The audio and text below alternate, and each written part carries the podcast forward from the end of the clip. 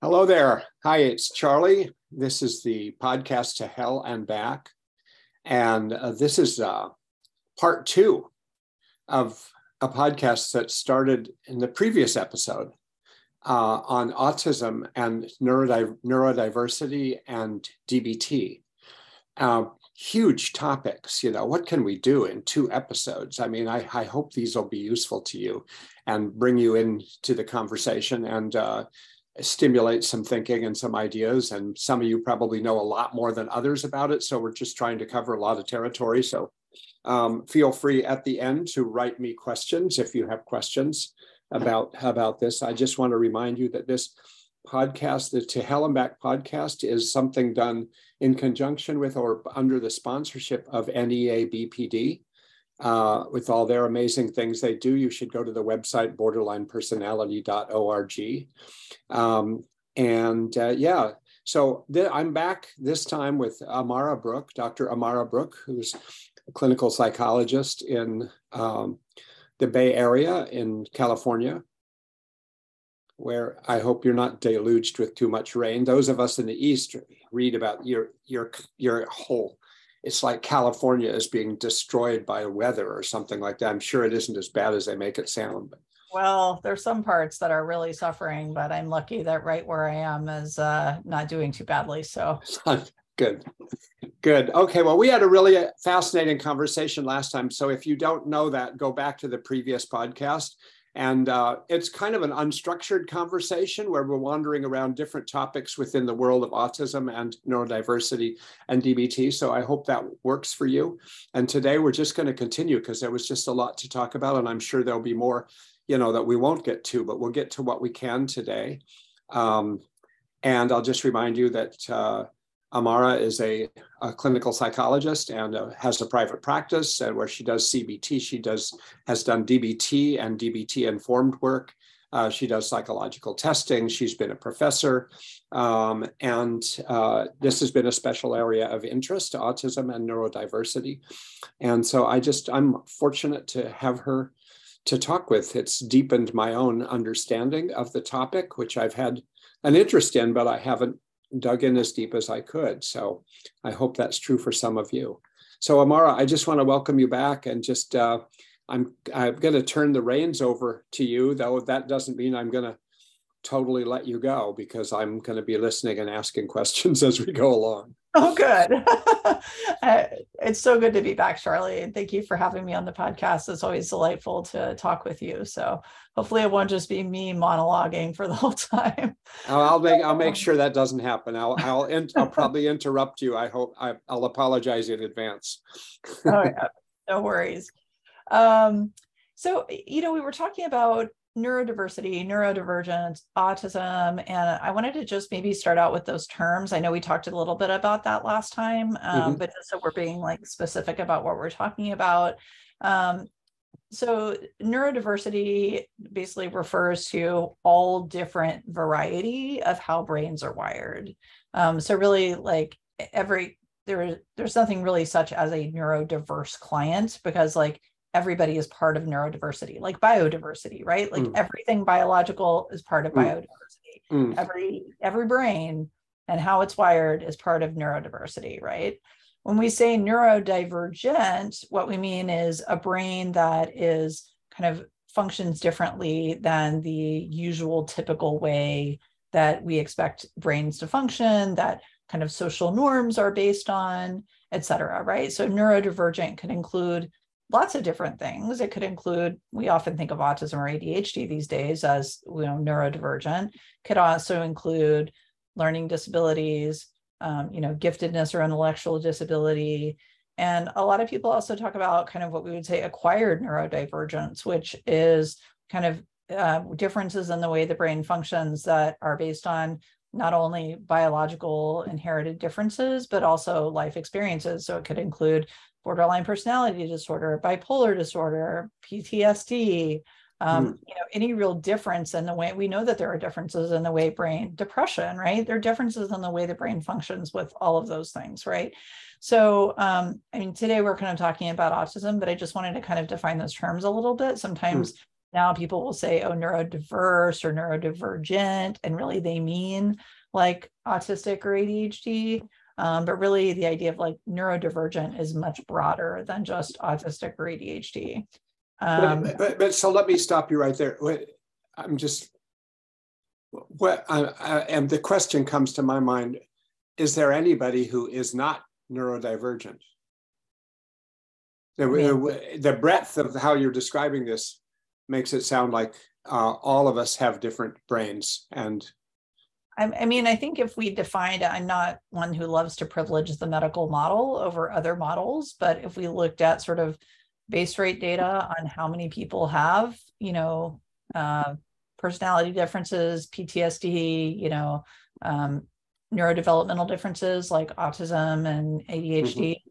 that's not 100% of the population, right? Like a lot of people do have some mm. kind of something that's different about how their brain you know operates if we especially if we include like substance use you know um, differences and things like that so sure there's a lot of people who are neurodivergent in different ways but we'll, we're not all neurodivergent in the same way right so i think that's really okay. important and and i think that does kind of like tie into um, something that i kind of really wanted to highlight which is that adapting DBT for autistic clients is really kind of part of a movement for adapting DBT to different neurodivergent populations or different um, cultural populations that it maybe wasn't initially completely designed for, right? So DBT was you know, designed for um, chronically suicidal, self-harming women, you know, very tailored to obviously we all know for borderline for clients with borderline personality, um, I'm going to sometimes be dropping the disorder part because I just really hate that word for re- applying to a lot of things. But anyway, um, so it's a it was designed for a particular kind of neurodivergent population, right? And we found that it's actually pretty helpful for a lot of other neurodivergent populations as well, right? It's pretty helpful for bipolar folks. Um, it it can be helpful for autistic folks, for you know folks with ADHD. If we think of DBT as kind of self-regulation therapy, or like emotion regulation therapy well of course that applies to it to a lot of people right but we might need to adjust some things about how we do it to best help those different groups that aren't the original kind of target population right mm-hmm. Mm-hmm. and i think also it's really important to from a neurodiversity affirming standpoint we're not autism itself is not the target right that would be like gay conversion therapy or trying to you know help um, black clients act less you know less black right like we, none of mm. us would do that right because that would be like really offensive to say i you know i'm targeting this core aspect of your identity right so mm. that's not what we want to do for autistic clients either to say we're trying to like target your autism but the reason i make that point is that because of the medical model labeling autistic differences as just these this collection of deficits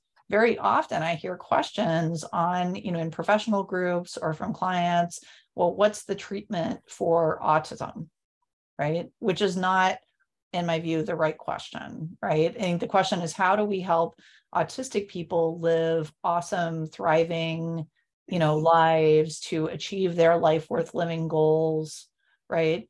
And how can DBT be adapted to best help them do that? Right which is a really different question than it's how really do, it's how really we, how, do, how do we use DBT to erase their autistic differences, which A is impossible and B is really invalidating and harmful. No, I just want to echo that that's a really that seems like an important distinction to me as somebody who's a DBT expert and who has adapted DBT for a number of different problems.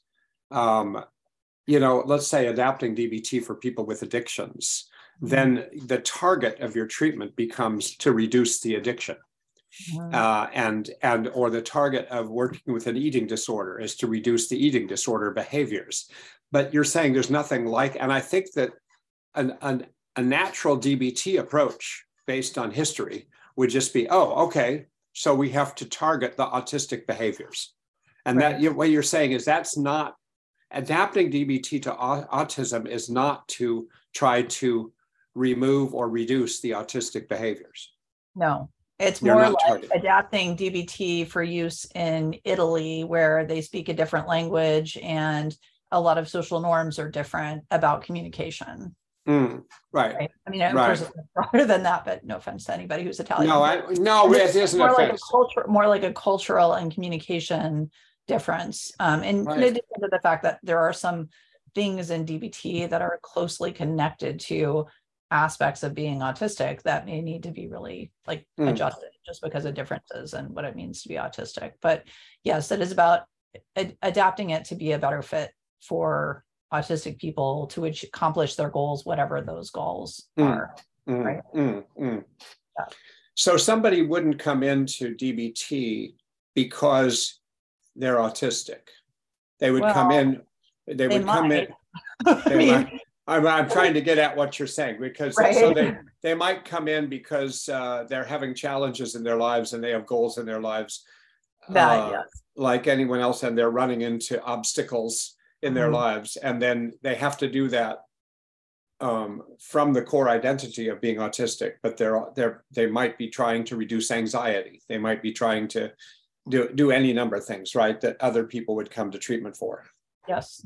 Or okay. figuring out how to manage relationships or how to communicate with other people about certain types of things that they're right. not sure how to communicate with them about. Um, so yeah, so we're not, you know, treat this is not a treatment for autism. And I think that's that's a really important point. What I said mm. when I said they might, I think it's because a lot of the ways that you know people are the messages that people received when they're diagnosed as autistic might be neurodiversity affirming, like, hey, congratulations, you have this different neurotype. Let's learn all about it. Let's figure out how to, you know, hmm. be able to, to live your life. Or they might get a very medical model kind of pathologizing view of it when they're diagnosed. So people are are very often given the message. And I think this kind of comes to another point. You know, there's this idea we talked about last time sort of ableism which is this idea that there's a correct normative way to be and everybody should act that way and everybody should be able to act that way. And so a lot of times autistic people are given that message when they're diagnosed that like hey this is what you're supposed to be able to do and here's all the ways you're you're not you're like not able to do it. And here's some recommendations for like you know becoming sometimes people will talk for especially for children about you know successful treatment is treatment that makes them look less autistic and that's very invalidating from mm. you know a neurodiversity standpoint. And so that's why i'm saying let's let's not do that right? Let's instead of saying you know how do i treat autism let's say what do our assistant clients need what are their goals and how can dbt help them get to those goals and are there some ways we need to adapt dbt to help them get to those goals mm. right mm. Um, right. And if you don't mind, I, I have sort of a, like a little personal anecdote that I would love to share about um, just to kind of open this this this part of the conversation. Sure. So many moons ago, and I'll share at this point. So I myself am an autistic ADHDer, meaning um, I have ADHD and I'm autistic. Um, and I did not I didn't I did know I've known for a very long time that I had ADHD since grad school, but um, the autistic part I did not know until more recently. Uh, we talked about that in the last episode of the podcast, by the way, if anybody is wanting more history about that. Right. Um, but when I was first uh, in a at a training site where I was learning um, a bit about DBT during my clinical training, um, the trainer pulled out this diary card, which those of you who do DBT know that this is a usually two page front and back many fields very structured. You have to rate things you know every day at least once a day and track all the skills that you practiced. And uh, many folks with adhd have a very hard time doing things you know that are structured and routine on a consistent basis. Um, that's certainly true for me. And i also had lots of other overwhelming things going on in my life at that point. and i was just like there there's no way i could do that you know mm every day. What's like no i cannot do 100 fields on a diary card. I'm probably exaggerating but you know i can't i just wouldn't be able to do that. So i asked of course to be a little overly honest the autistic part i asked the trainer and said so what if somebody can't do that like we're telling him you have to be able to do this as a first step when they come in the door what if they can't do this mm. every day it's like well maybe they're just not really ready to change they're not ready for dbt and i was like then mm. I, the autistic part of my brain took that totally literally. Like it never would occur to mm, me mm. that I could just tell a therapist, oh, yeah, I'll do it, even when I'm not going to be able to do it. Like I felt honesty is like one of my big things. So I would not be able to do that. And also, I literally, when they said, if you can't do this every day, you don't belong in DBT, or if a client can do this every day, they don't belong in DBT. Like I took that literally and I was like, this is a horrible injustice. Like this is this treatment you're telling me is for people who are incredibly dysregulated, and the the gatekeeping is this like incredible daily regulation challenge for people who maybe aren't even consistently getting out of bed. Like this is just ridiculous. Like I was just really like worked up about it. And what I realized later, years later, when I had my intensive training with you, Charlie, is that this is part of our commitment strategies at the beginning of DBT, right? There's this um, technique called the door in the face technique. And this is right. funny. My original training was in social psychology. So I'm very familiar with all these social influence techniques. But the whole diary card is really a door in the face strategy to get people. We do want people to do diary cards because they're a helpful tool but we expect that they're probably not going to really be able to be super consistent about doing them.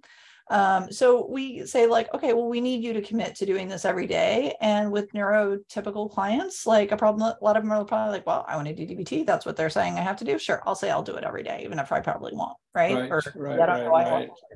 right? But it's a like a barrier for an autistic client who's going to go, uh, nope, I'm not going to be able to do that. So you're saying I can't do this treatment. Now I've been rejected again, you know, from the treatment that's supposed to help for people who have, you know, had all this rejection trauma, right? Um, so I think we just we need to think about ways that our procedures, that's just one little example, but might be received and processed and affect people differently depending on, you know, their different neurotype, right?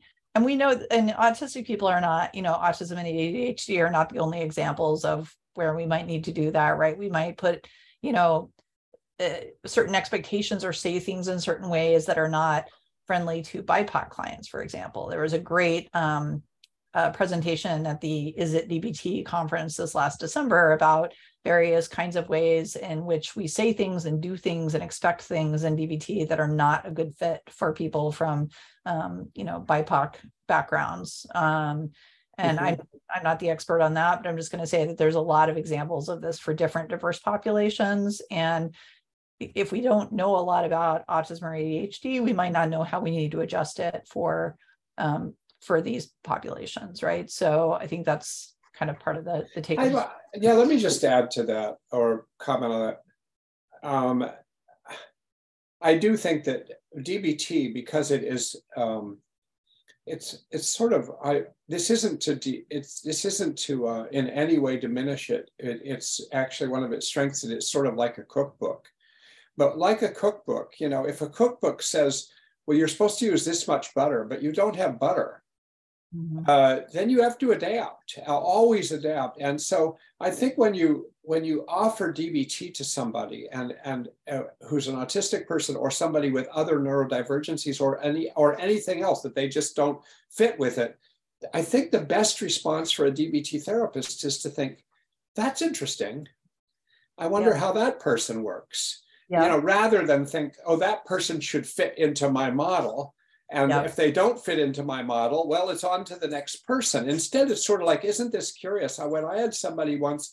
who had this kind of reaction to the diary card, she said, Are you kidding me? I'm supposed to every day rate on a zero to five how I feel in this way and this way. She said, I don't have zero to 5 mm-hmm. I said, Well, what do you have? She said, Maybe I have one, two, and three said, What would that be? She said, Well, one is like miserable, two is like terrible, and three is I want to die. And I said, Well, can you just write one, two, and three? Oh, absolutely. So we mm-hmm. changed the diary card. Right. I, I, I, apologize. My dog is barking. I'll be right back. That's okay. No problem. I have to let. I have to open a door. Just one second. Uh, okay. Go ahead. Apologize. It's not good podcast podcast protocol is no problem. but I have a dog I'm managing. Um, uh, anyway, yeah. So I think that this, and it's a it's a point you've made somewhere else, either something you wrote or something that you said already once, is that when you when you have people that are maybe an autistic person and a and a so-called neurotypical person, mm. and they're trying to relate to each other, each one needs to know how the other functions not just one not just one needs to adapt to the other but actually there should be a, a learning process that goes on i would think And I think that's the best model of DBT, but sometimes DBT's negative side effect might be to get a little rigid and think that someone has to, quote, fit into it. Yes. Um, as if it's the way the world should work. Yeah, yeah, I, I couldn't agree with that more. Um, and I and I think your approach, Charlie, is um, you know, kind of principle driven and flexible. And I think that combined with sort of humility about populations that we may or may not, you know, understand very well is is really important, right? I mean, I know mm. there's there's other examples of adapting DBT. Like there's one for like a whole book about adapting DBT for folks with intellectual disability, making it more accessible. I know there's been translation into many different languages, and I would assume probably also when people are doing DBT in those cultures, probably other adaptations depending on different cultural norms. Like a lot of East Asian cultures have very different cultural norms than mm. Western culture in terms of various types of social interaction and communication um, you know, like Italian culture is different in terms of like, you know, how much, uh, you know, emotion and enthusiasm and so forth is seemed deemed as appropriate in different situations. Um, right. I think even looking at like I've had, uh, we're here in Silicon Valley and we have a lot of, uh, shall we say quirky because i don't know all what all their neurodivergences are but like quirky gifted folks who are just like really bright and so quick and you know i've even heard complaints like oh they're complaining about like doing this you know that the that we're spending like a whole um, session of group on like this concept. And you know some people like get it in the first five minutes. Like they might need more help with you know doing something else with it. But it's the same kind of issue we have with you know children in classrooms where you know some kids need you know three class sessions on a concept and some kids right. get it in the first two minutes and it truly is not really a great service to them to be spending so long on it right, right. so right this right. is just this is one example of of you know being more flexible and adaptive with our use of dbt and i i will share that that's my in terms of clinically my big passion um, and is helping adapt evidence-based practices for um, you know new problems or for diverse populations that there's so much potential that's lost if we're just sort of taking a cookbook and not being willing to adjust at all right? Like as you said not being willing to adjust for i think of cooking at high altitude for example right? You have to adjust all kinds of different things. Mm, mm. you know you have to have different equipment like you might want a pressure cooker to be able to cook certain kinds of things or right. I'm getting a little divergent here, but you know, um, there's a lot of you know to be more flexible but stick with the principles right? And you know I, I, think that can be challenging but it's also like what a great what a great adventure and how, how much more effective for those clients who you know aren't exactly a fit to their original you know group so to speak. Um i think um you know one thing that sort of came to my mind charlie that I, I really would like us to be conscientious about and i've seen some I see some comments from other clinicians that just kind of worry me about this. Like, as DBT therapists, we are really trained to not um, be negative toward borderline clients because borderline clients are so typically um, you know stigmatized and complained about by other mental health professionals mm-hmm. um, you know in many many settings it was shocking to me when i first went into clinical work how pejorative people were toward you know borderline clients mm-hmm. uh, and you know sometimes i hear people talking a bit that way about autistic clients or they'll just use a vague term like neurodivergent without or neurodiverse without somehow like defining it um, but sometimes it can feel like, well, we need to kind of complain to each other as clinicians or something. But we don't want to turn autistic clients or other neurodivergent clients into like sort of the new difficult clients who are just impossible or mysterious for us to understand because, you know, whatever it is that we're having trouble with that we haven't figured out is probably because of that thing, right? I think we want to kind of challenge ourselves to be, like you said, open and curious and figure out what is um, what what is the challenge here, right? What is this person's goal? What's getting mm. in the mm. way of meeting that goal, right? If we just get curious and get empirical and um, do chains and you know things like that to try to just really notice what's going on, um, you know, I think that we can move beyond and maybe consult with people who are more familiar with these populations. Um, you know, we can um, do a better job of adapting rather than just sort of you know blaming the client so to speak mm-hmm. Mm-hmm. Uh, yeah, yeah, i think that, uh, that that term neurodivergent i think in the dbt world is a relatively new term. I mean, maybe some people have known it for a while or known sort of what it was. And I mean, I when I in my DBT training life, which has been a substantial life for the last 30 years, these terms first started coming to my attention when I would do trainings in Sweden, and people there would be teams that came from Germany or from uh, the Netherlands, and they would want to talk uh, 15 years ago about ADHD for DBT and autism for ADHD. And, and, and, and in general, they would talk about neurodivergent populations. I hadn't heard the term yet. And so I think in America and in the DBT world in America, we're just digesting this term. So it's good that people are, are listening in and thinking, well, what exactly does that mean? Because it can it can become a wastebasket term for another stigmatized population if people aren't careful, is I yeah. think what you're saying. Agree yeah. completely. Um, I think also, you know, we want to be, I think I, I, I sort of both love and hate the term neurodivergent. I think it gets sort of overused in a way that's very non-specific, but also it's good for us to realize, hey, you know, there's different ways that brains can differ. And for example, somebody who is both autistic and ADHD might be have some some significantly different needs from somebody who's um, only autistic. Although many many people who are autistic also meet criteria for ADHD.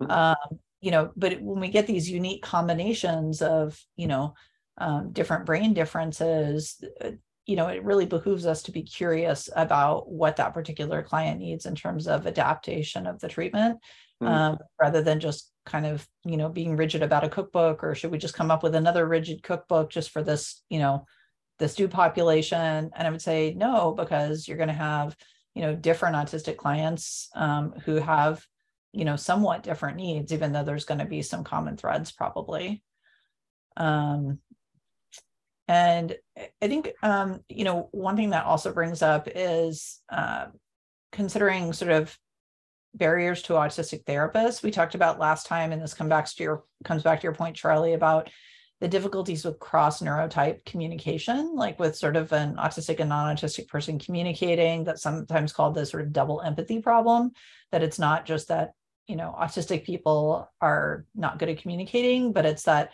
you know, sometimes we call it allistic, it's kind of the word for non-autistic. Um, mm you know, allistic people have difficulty understanding how autistic people communicate, and autistic people can have difficulty understanding how allistic people communicate. And for that reason, as we talked about last time, it can be really helpful, not only for, you know, all DBT therapists to better understand autistic people, but to really make sure that we are um, fostering and encouraging um, autistic DBT therapists to be able to, um, you know, be part of our, our therapist community and to work you know, with autistic clients because it can really be easier in terms of communication.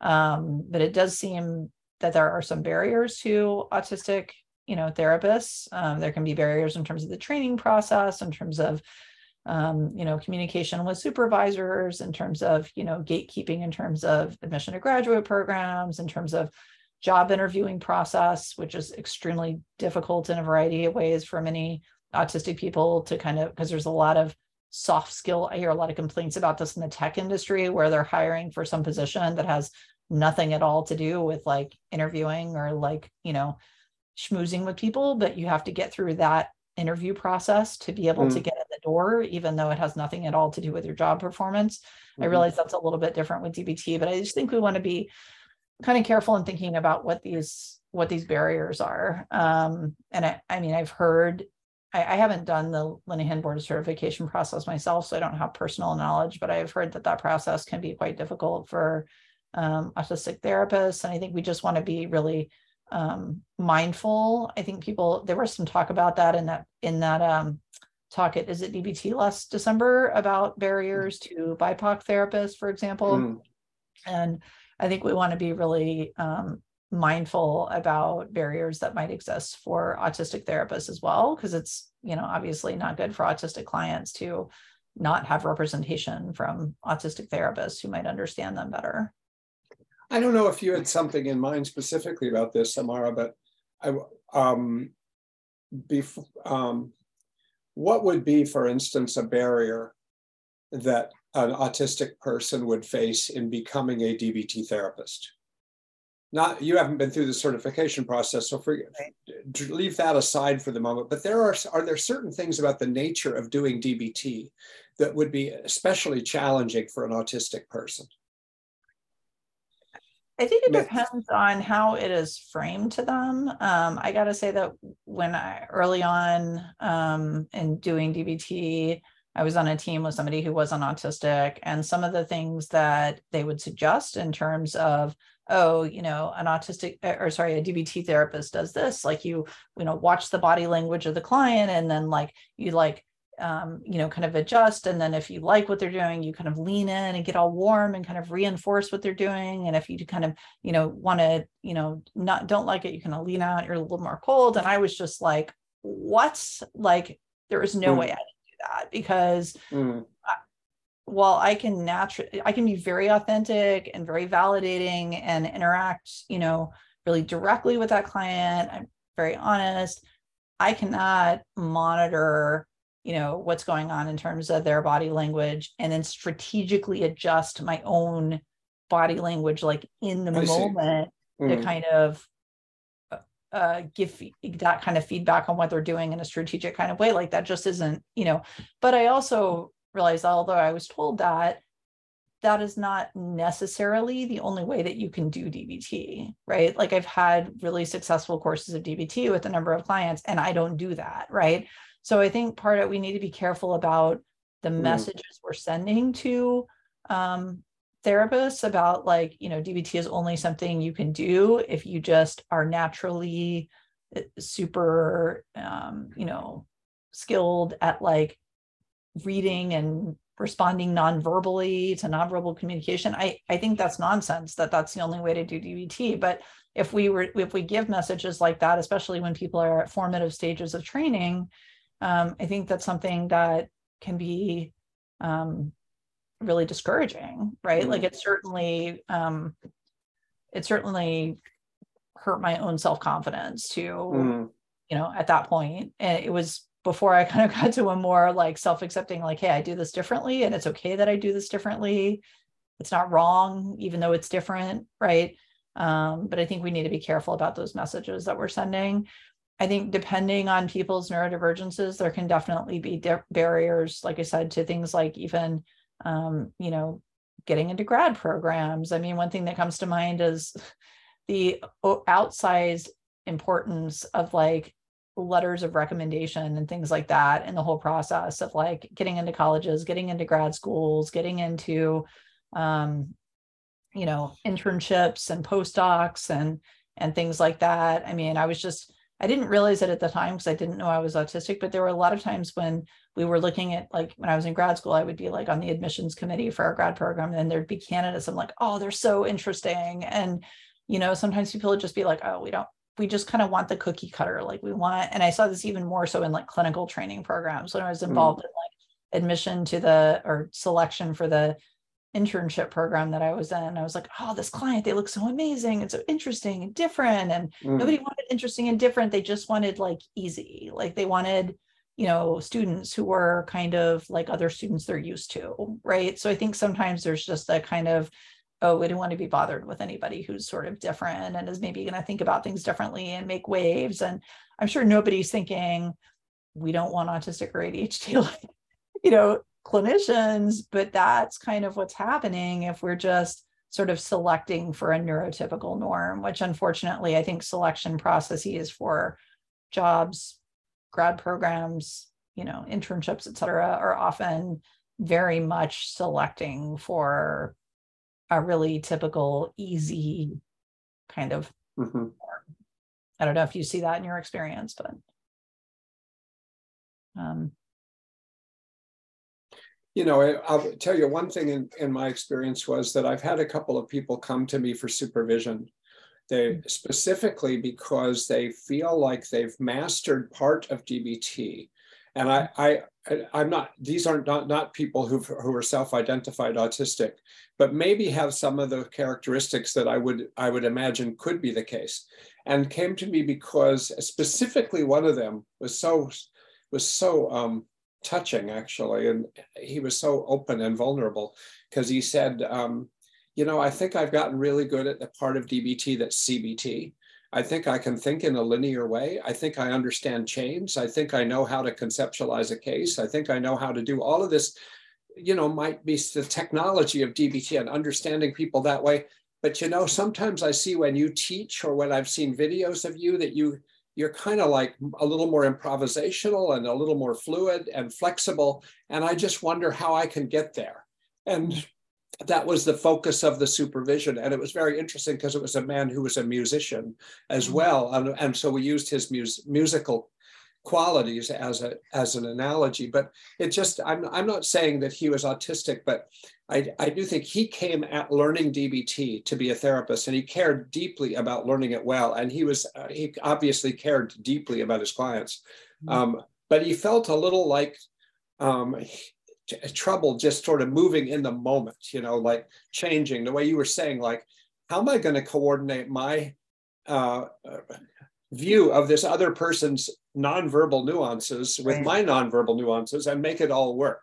Right. And and uh, I think some people don't need to think about that so much, and some people uh, that isn't that's not their natural go-to place. Right. Um, and, and I, I would take that as as an opportunity to kind of point out that like sometimes those differences might actually be a better fit for some clients, right? So I one of the things I wanted to like throw out was some ideas about you know adapting DBT for neuro for autistic clients um, mm. and not necessarily you know by no means comprehensive, right? But one of the things that a lot of autistic clients like is for there to be more structure, right?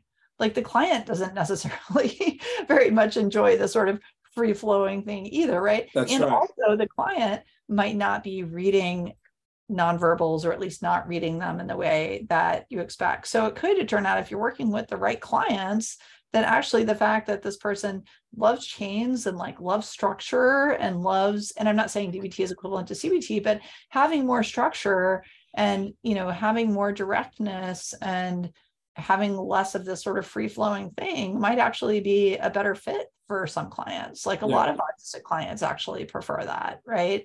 So I think we want to be careful that we're not kind of having, um, you know, we're not conveying a norm about how DBT has to be done in a way that is appealing to, you know, non autistic clients and non-autistic therapists, but right. not accessible to either autistic clients or autistic therapists. Right, right. That's um, a good point. Yeah.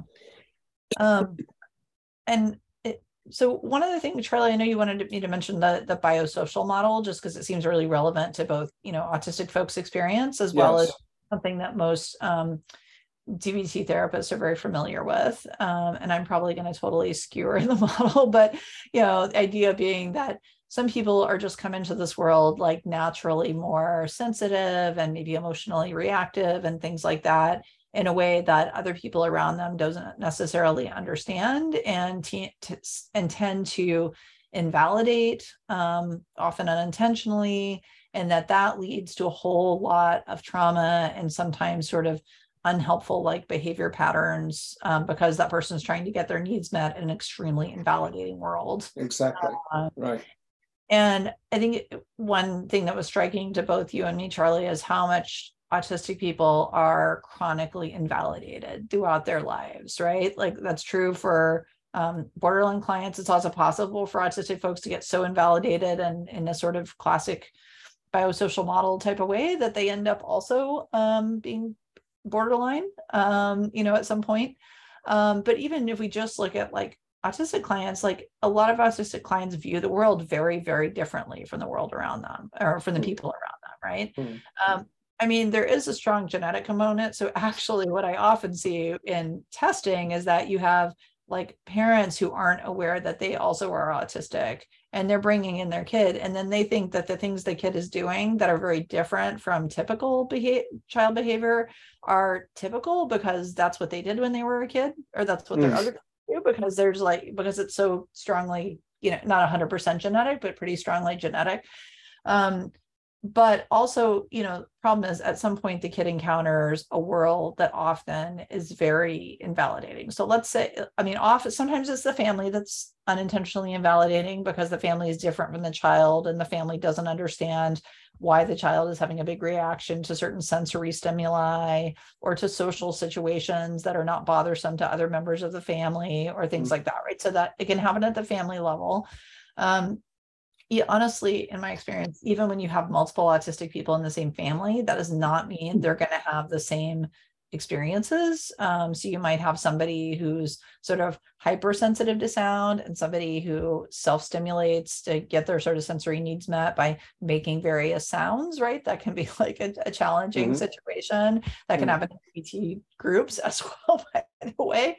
Um, or you might have you know just you can have differences where one person just doesn't understand the other right? And then children often go out and then they're, they're in like school systems and school systems very much expect people to just behave according to a neurotypical norm right? And that can be very very difficult um, and very invalidating. Um, people often learn you know my uh, my experiences my needs like don't matter and they're somehow wrong because they are not like what i'm being told that i have to do at school. Um, so i think the biosocial model is really relevant in that there's a lot of trauma that autistic folks experience by being chronically invalidated throughout their lives right? And that's um, you know similar in some ways to i think what well and i and i think and i think one outcome with um, the biosocial model with borderline personality disorder is that you you end up with uh, kind of extreme solutions to ordinary developmental problems. So by that I mean, you know, you need help. So what do you do? What do you do to get help? Well, you learn to shut down and not ask for help, mm-hmm. and then you and then you fall apart, and then people help you, and so yeah. you learn this pattern which mm-hmm.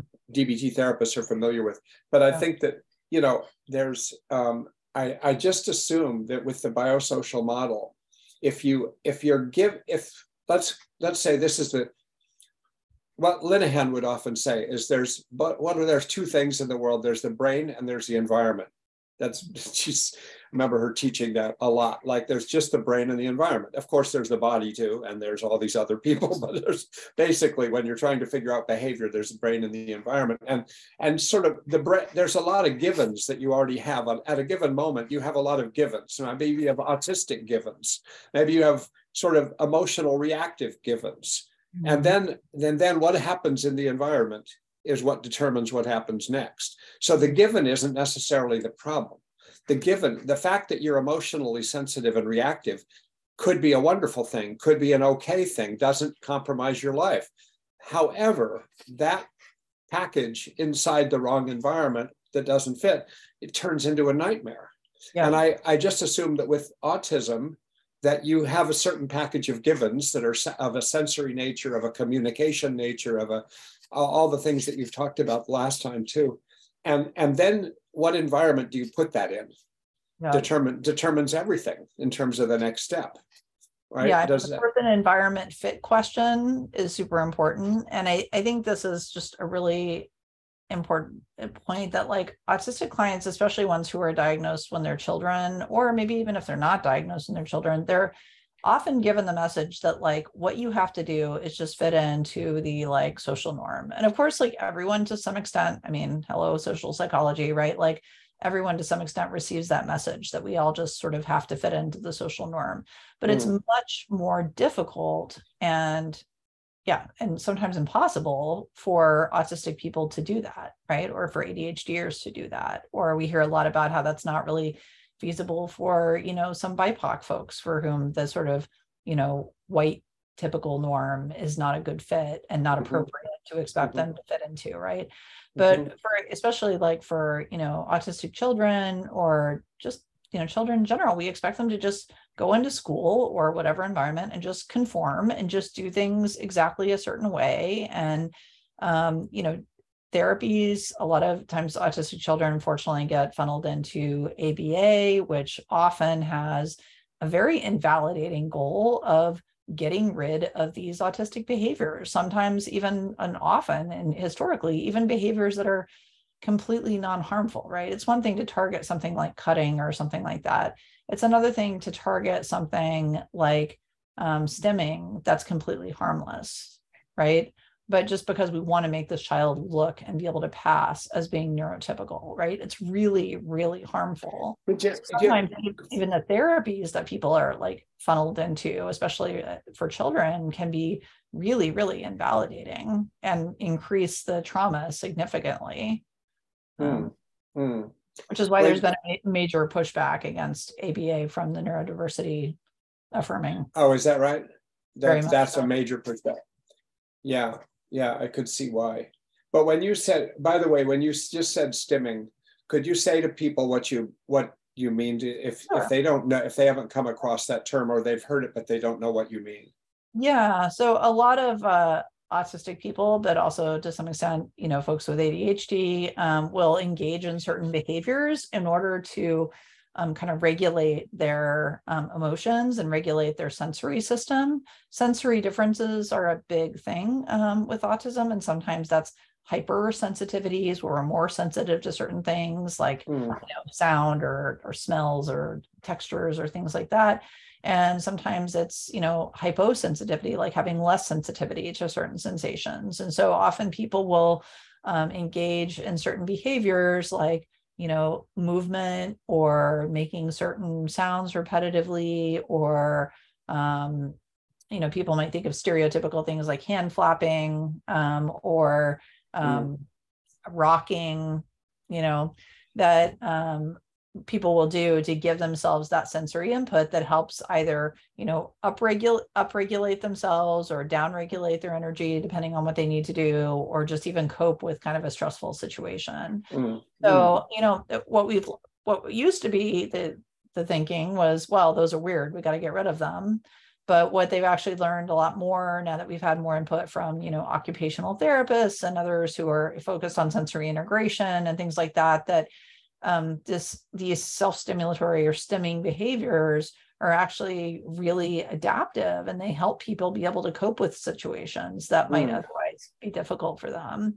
Mm. Uh, of course, sometimes there can be, you know, differences in, uh, you know, different people's needs and trying to figure out how to balance those out, right? And sometimes we have to sort of problem solve and um, I would say again, I'm plug occupational therapists. They can do they can be really helpful in this, helping people figure out how do I get my sensory needs met in a way that's kind of works okay in the environments that I'm in, um, or to preemptively get my sensory needs met by maybe you know doing something ahead of time before I walk into a situation that's going to be stressful, so that my sensory system and my energy system is better regulated. Um, but these this sensory um, differences are they're one of the criteria for autism, but they're also just very central to the autistic experience. And punishing stimming behaviors is really invalidating for autistic folks. And mm-hmm. unfortunately, mm. I mean, I see that in IEP goals, you know, the child will, you know, have quiet hands or something instead of doing whatever they're doing with their hands mm. while you know mm. learning. And um, there's some great resources. I actually just went to a talked yesterday about the fabulous folks at Autism Level Up with it, which is an organization that helps um, with various kind of self-regulation tools and strategies for autistic folks. Um, and they have some great resources about kind of helping figure out like what what does my body need to do in a particular environment? And like how do I get my needs met? And um, just really really terrific stuff. And that you know even kind of helping uh, educators reframe what is uh, you know what does it look like when somebody's learning? Well that's a different answer for lots of different people right? We mm. have sort of a teachers think if they're looking at me and they're they're not doing something else that means they're learning. But that's not necessarily true right? Some kids need to not be looking at you to not be distracted by eye contact or the visual stuff that's going on it's right? interesting you say that. I was just thinking about one of in the very first DBT skills group I ever did, which was in a hospital in New York. There and and I did a, a group in a day hospital there for a while. And the first session, everybody came in and sat in a circle the way you're quote supposed to sit in a circle, right? Everybody faces each other, the chair. No, nobody said to do that. Everybody knew to do that except one person. Uh-huh. And that one person came in and turned her chair 180 degrees around and faced the wall. Yep. And she wore sunglasses and she had hair coming over yep. her eyes. Right. And she's just sit there looking at the wall. And yep. I, I, didn't, I thought, Marsha Linehan, what am I supposed to do now? Like, what, what is she violating DBT? Is this a problem? And I just thought, well, I guess it doesn't seem like it's a problem until it becomes a problem. So uh, right. let, us play this out. And then other people in the group said, Charlie, do you notice that she's not facing the group? I said, oh, yeah, I noticed she's not facing the group. Well, mm-hmm. shouldn't she? And then she didn't want to speak when it was her turn to speak. I'd go around the room and ask things. She wouldn't speak. And so it was a real learning experience because I just decided and I talked with my team in between sessions like, okay, who knows? One of the team members said, maybe she's learning more than everyone else. Who knows? Uh, you yeah. know, and it turns out like I'd say it took about six weeks. She never spoke. She just faced the wall. She had the sunglasses on in a perfectly well lit room. And um, and then she came in one day and she just faced in the group and she sat there and she answered questions. She kept the sunglasses on, but and it became perfectly clear that she had learned everything that everyone else had learned. And it was just sort of like, oh, it was a real wake up call for me to realize that, all right, I mean, not not that you would have had to do anything there, but it's just clearly people enter social situations differently. And Absolutely. And, and, what I love is that you like you were curious about it. You were like, oh, I wonder what's going on here, right? You weren't just like, well, other people are trying to enforce this sort of social norm, so I'm just going to make mm-hmm. her do it, and like consider they're looking at the looking at the way at the wall or wearing sunglasses or you know not speaking to be a therapy interfering behavior. Like mm, it clearly right. wasn't for her. She was learning better. You know, she was learning just fine that way, right? Yeah, we assume if it's a nail that stands out, it needs to get pounded down. It's a therapy interfering behavior. Yeah, yeah, yeah. And that's a really uh, non-affirming assumption that can actually interfere with a lot of you know, either group members or children in schools or whatever learning. Maybe they just need to be doing something different to learn. Amara, what is it with with with children and and teenagers and young adults, but especially I'm thinking of children right now. What is it that gets people to tease or make fun or bully or mistreat mm. uh, a child that presents as autistic? Like it's it's like they're not doing anybody any harm. What what is it? What makes them be end up being called weird or mm. made fun of by other kids or or even by teachers?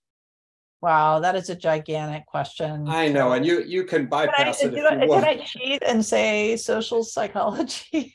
I mean, my my PhD. I actually originally my PhD is in social psychology, and I respecialized the clinical later. So this is like very close to my heart. And, and partially I study it because I don't really understand it, but I, you know, there's actually a sort of joke in the research world that people study what they don't understand, like the, anyway, but um, yeah. for good reason. Uh, but you know, generally human cultures try to you know get people to conform to a group norm like that's true in lots right. of different groups and right. It's also true that uh, they've done they've re- recently re- replicated some classic social psych experiments and showed that like autistic folks don't conform to the norms or to social pressure in the way that you might normally expect. Mm. And really, these studies seem to always frame that as a bad thing, even when it means that the autistic people act more ethically and things like that. But, um, mm. but you know, typically the typical social thing is, um, you know, people in general are pressured to conform to whatever the group is doing, and groups, unfortunately, in my view, um, tend to reject people if they don't conform to the norm. And so mm. there's just this like massive pressure toward conformity. And I think that's one reason that to get sort of celebration and acceptance of diversity, that we have to sort of consciously decide to do that because otherwise people just look at what people what people do with their news consumption these days, right? They get it from, you know, whatever source they already agree with. People like to have their worldview confirmed. It's more comfortable. People right. like to hang out with right. other people that are like them you know i would say children learn a lot of messages not only from you know other children but from like their parents about you know what's you know what's good and what's weird and i'd say children actually often this is the developmental thing they become enforce they're usually pretty accepting when they're really tiny and then they sort of start to become aware of social norms and they become these really rigid enforcers, really rigid, intolerant enforcers of social norms. So in sort of like late preschool and elementary school, and then you know if they are um, encouraged to be accepting of diversity and and things like that, then they start to become more um, accepting and uh, you know kind and and so forth as they get older but they're sort of a i mean there's a reason why lord of the flies is a classic i mean you know sometimes in that sort of those late early childhood years you kind of like kids are learning about power and about you know mm.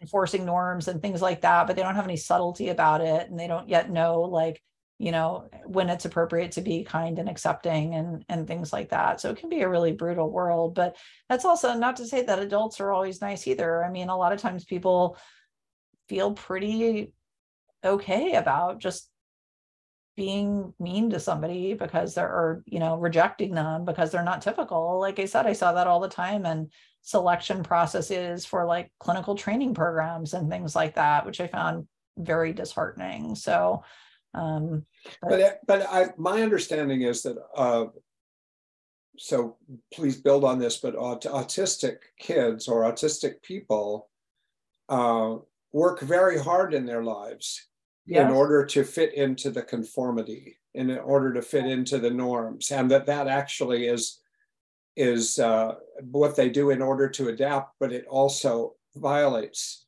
something about that because they still are who they are.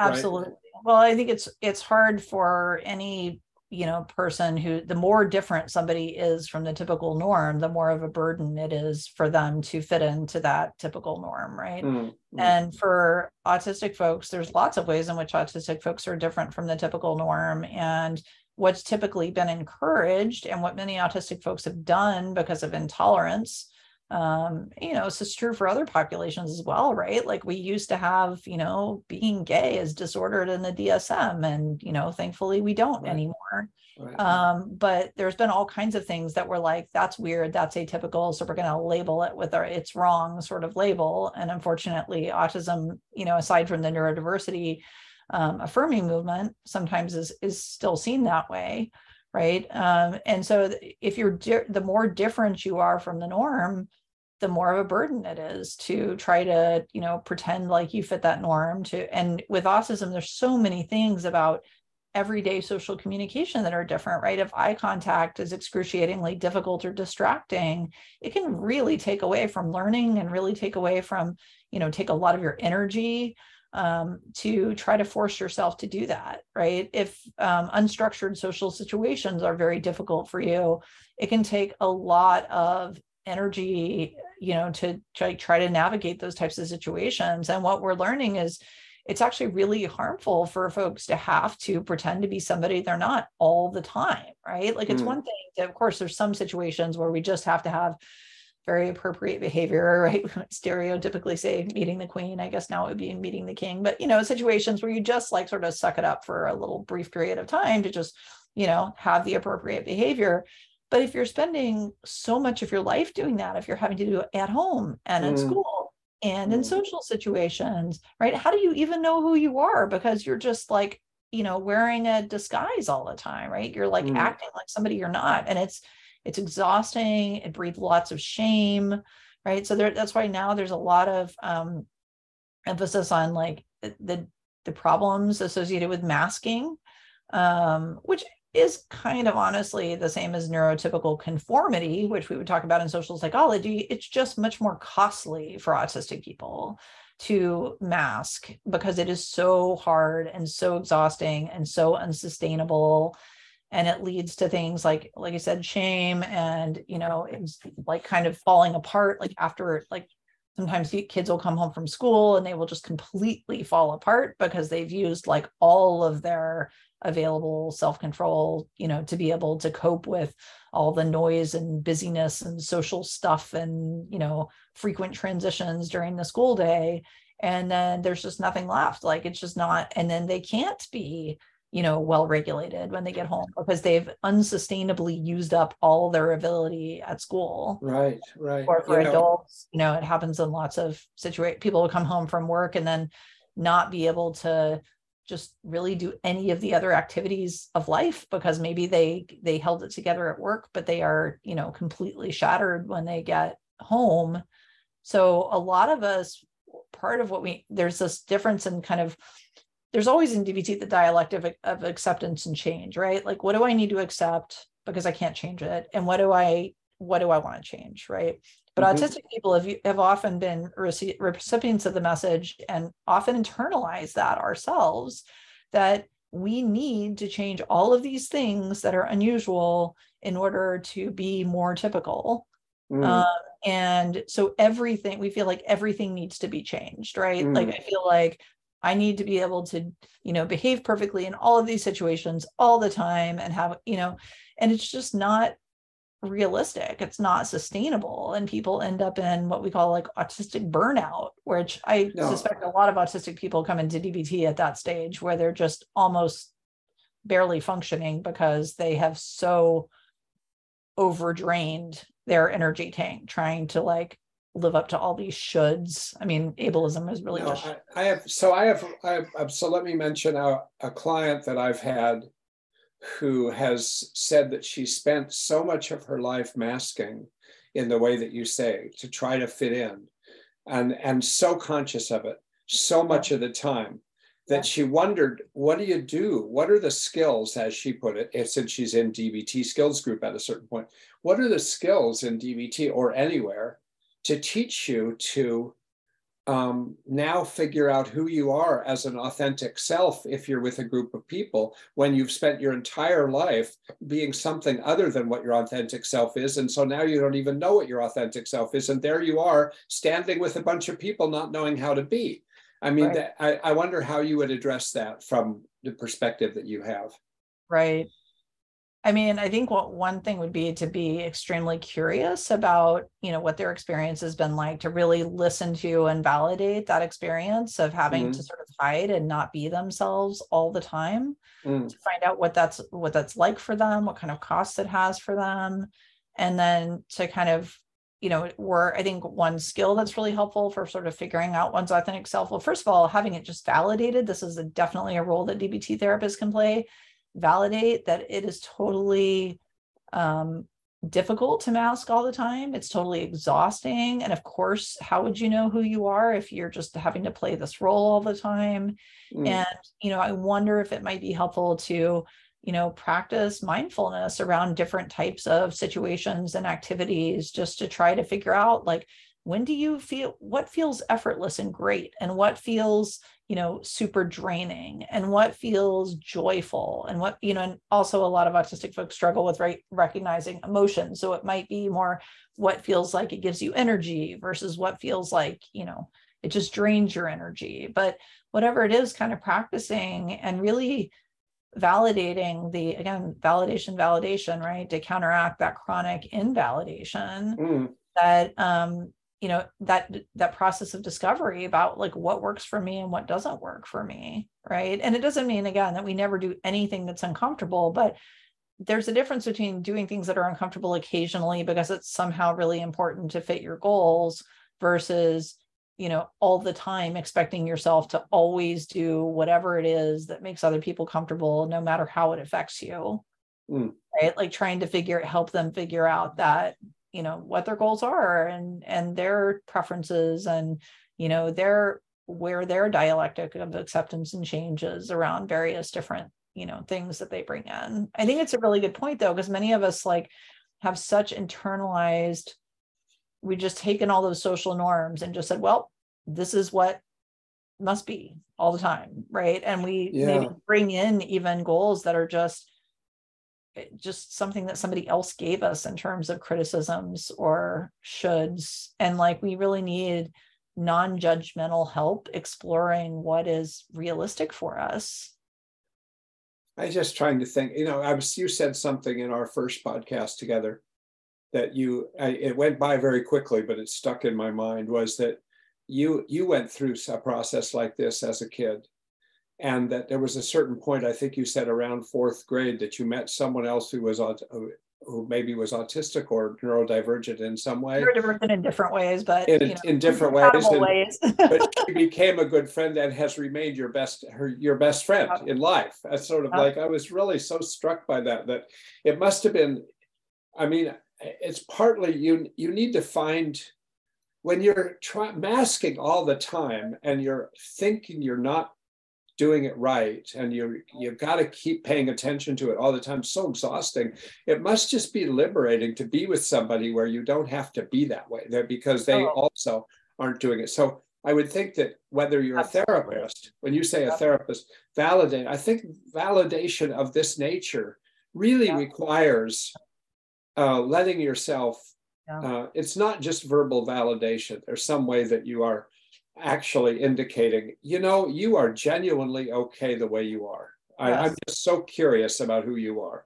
And then, Absolutely. And then kind of like, oh, it must just be a relief to yeah. um, have that happen. And, and and to totally validate that people may want to socialize in ways that are different from a typical norm. Maybe their idea of fun is you know going and you know doing a structured activity doing something a mm. lot of autistic people have an easier time socializing related to their intense interests so you know mm. in, in more structured activities so for some people going to like you know game nights or more structured types of you know like a cooking class or just whatever is related to their passionate interest which by the way could be anything really right, right. Um, can be a much more easy, a much easier way for them to socialize and connect. Um, I mean, I thought it was so funny when, of course, this is kind of stereotypical. When my kids were little, there's a train station near us that has a train museum, and we went and, and all the volunteers at this train museum, man, they're mo- the most awesome bunch of autistic guys who keep this place running. And, you know, all are like, I bet, I really bet. enjoying it. And I know trains are like the most stereotypical thing, but it doesn't have to be that, right? It could be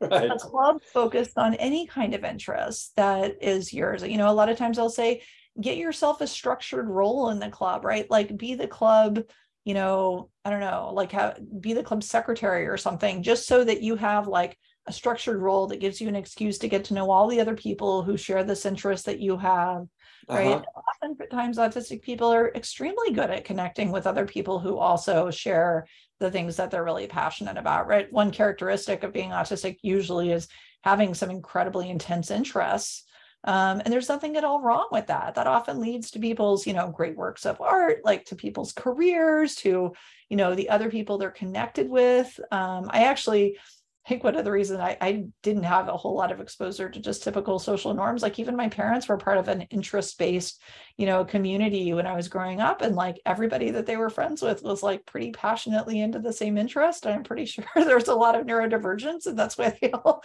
got along fabulously. But there's nothing wrong with that. It's not inferior to do that versus no. to go to I mean, a lot of neuro uh, where I see neuro, neurodivergent client or uh, let's say autistic clients running into some difficulties, like if they try to go to say neurotypical mixers, right? Let's say they're single and they want to meet people. So like, oh, I'll just go to a mixer. Well, the mixer is like oh at a God. bar and bars are loud and bars are unstructured and there's like no, you know, like, well, is that really going to be the best place to meet people? Or yeah yeah.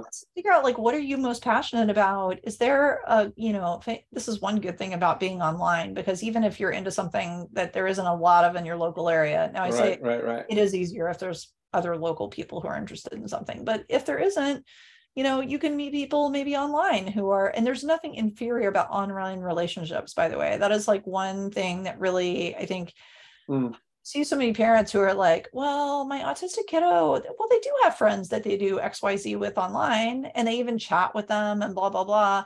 Oh, right. but those are only online friends. We need them to go, like, I don't know, to go to the school dance so they can have like in person friends. And it's like, who decided that that's, you know, superior to have yeah. friends? Or, I mean, not to say that we shouldn't have any, but, or to just have like, friends who don't share really any interests with you. Like actually social psychology would tell us people like other people better in general who share interests with them. It's just it's stronger for autistic people. Why not? I think it's a it's a really good message, and and I'll, I'll stick with this in my own practice because I'm thinking one of the five functions of DBT when you become a DBT therapist, the the five essential functions that you need to accomplish in treatment. One of them is called structuring the environment. And mm-hmm. I think there, it's sort of like how do you help each person find an environment and even create an environment, even be ruthless right. about creating an environment in which yep. they can function, they can succeed, and they can be reinforced. And so you're saying that finding that environment for somebody who's autistic might really be going in some of the directions you're talking about now. And it might not be what they think is socially acceptable.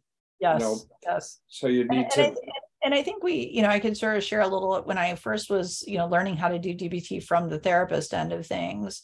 I was just, my mind was blown when I encountered like Dear Man and Give. I was like, wow, there's actually, no, I know some autistic people don't love those skills because they feel like they're just encouraging masking, but I felt like, wow, when I need, wait, there's a way to advocate for myself that I'm not just going to get like, you know, criticized for being like too direct or too rigid or you know what all these nasty things that they say to autistic people a lot of times we get all this criticism for um, you know for having advocated for ourselves maybe when we were little or at earlier stages in our careers. And so we just kind of we start just trying to you know just go to be Gumby, right? To be like totally flexible, but then that mm-hmm. doesn't get our needs met. And we know right. as DBT therapists, that's not sustainable, right? You always need to figure out like, what do I need to advocate to change? What do I need to keep the same, right? And there may be a lot of things that we need to advocate to change but maybe we didn't know a way to advocate that like other people would be more easily able to hear. But i mm. personally found the structure especially in like dear man i'm like oh i can write this out ahead of time. And, yeah, like, right, and then i can right, right. and throw in some validation here and there and ask them about their interests and ooh then i've got give right? Like it was just so awesome that there was like a structured way to do this. So i, I love your idea of more emphasizing like structuring the environment because I think a lot of the punishment that autistic people receive when they're younger maybe when they were a courageous kid and when they were more outspoken, not all of them are like that, but um, I see a lot of autistic kids who they really started out being super courageous.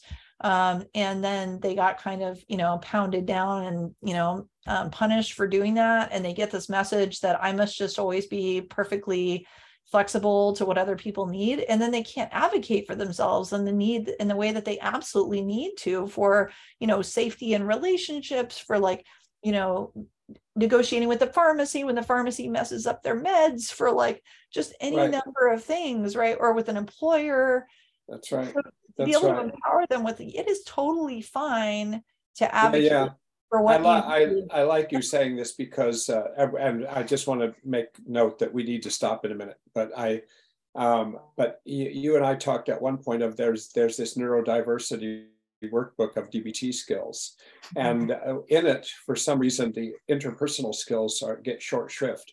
And uh, you you said at the time, well, actually, it seems like the interpersonal skills would be really helpful. And so this is a good example of how yeah. they would. And right. I, and, I would think so too. And I think some people in the neurodiversity community kind of see, and I, I know the reason that I was told that the reason that interpersonal skills were left out of that book was that they didn't want to, that a lot, a lot of folks in the autistic community see DBT as kind of like ABA light, that it's just encouraging masking and so forth. Right, right, um, right. Um, so I think it's really important to say, yes, these skills are really helpful. And we're not at all saying that you just need to use these skills all the time, you know, just to make other people comfortable. Right, this is right, right. a tool in your toolbox if it's helpful for like reaching your goal. And we're going to really encourage and advocate, like you said, structuring the environment, structuring relationships, right? Um, I wanted to get like really briefly, I know we have to get off, but a colleague who I was talking to, she does um, neurodiversity affirming couples therapy. And one of the things is that she never expects the couple, the neurodivergent member of the couple to change to change or try harder than the other member of the couple and mm. she hmm. adapts the treatment to be more um, you know compatible with whatever the communication style is of the neurodivergent member of the couple and yeah. so i think just this idea that like this is about you helping getting your needs met but this is not just putting the burden on you for change i think right right right right hey look we're going to have to stop and uh I just want to tell my experience of having this conversation with you is that it's just there's so many places it could go. I think I just feel like I feel like this has been really interesting. I hope it's been interesting to hear and and there are many more things to do and say about this topic. Uh, for instance, something that I'd love to have a conversation with you on or off a podcast more about would be, since you've also been a DBT therapist, you know, the various sets of skills and what what is it that works best or what needs to be adapted or what's you know what needs to be twisted a little bit or to work better or just understood in a different way when it, working with uh, neurodivergent and in particular autistic folks. So uh, we didn't we have, get into a lot of those specifics because there are just so many other things to discuss. There's just, I know, there's just so a lot much. of good work going on out there. So they're, they're just, as everybody just learned in the Academy Awards last night, I forget the name of the movie, but it's everything everywhere all at once or something like that. That's sort of what this was like. So we went. So um, anyway, thank you for talking with me. I really appreciate it. I, I'm I, I want to Charlie. I want to encourage people to uh, get to reach out to me and give me feedback or questions or whatever um, about the podcast and about this particular conversation. Uh, you can do that through my website most easily through, um, but also places leaving comments where podcasts are listened to. So uh, thanks again, Amara, and uh, yeah, and and and everybody have a good week. Thank you so okay. much, Charlie. Yeah. Okay. Bye. Take care. Bye bye.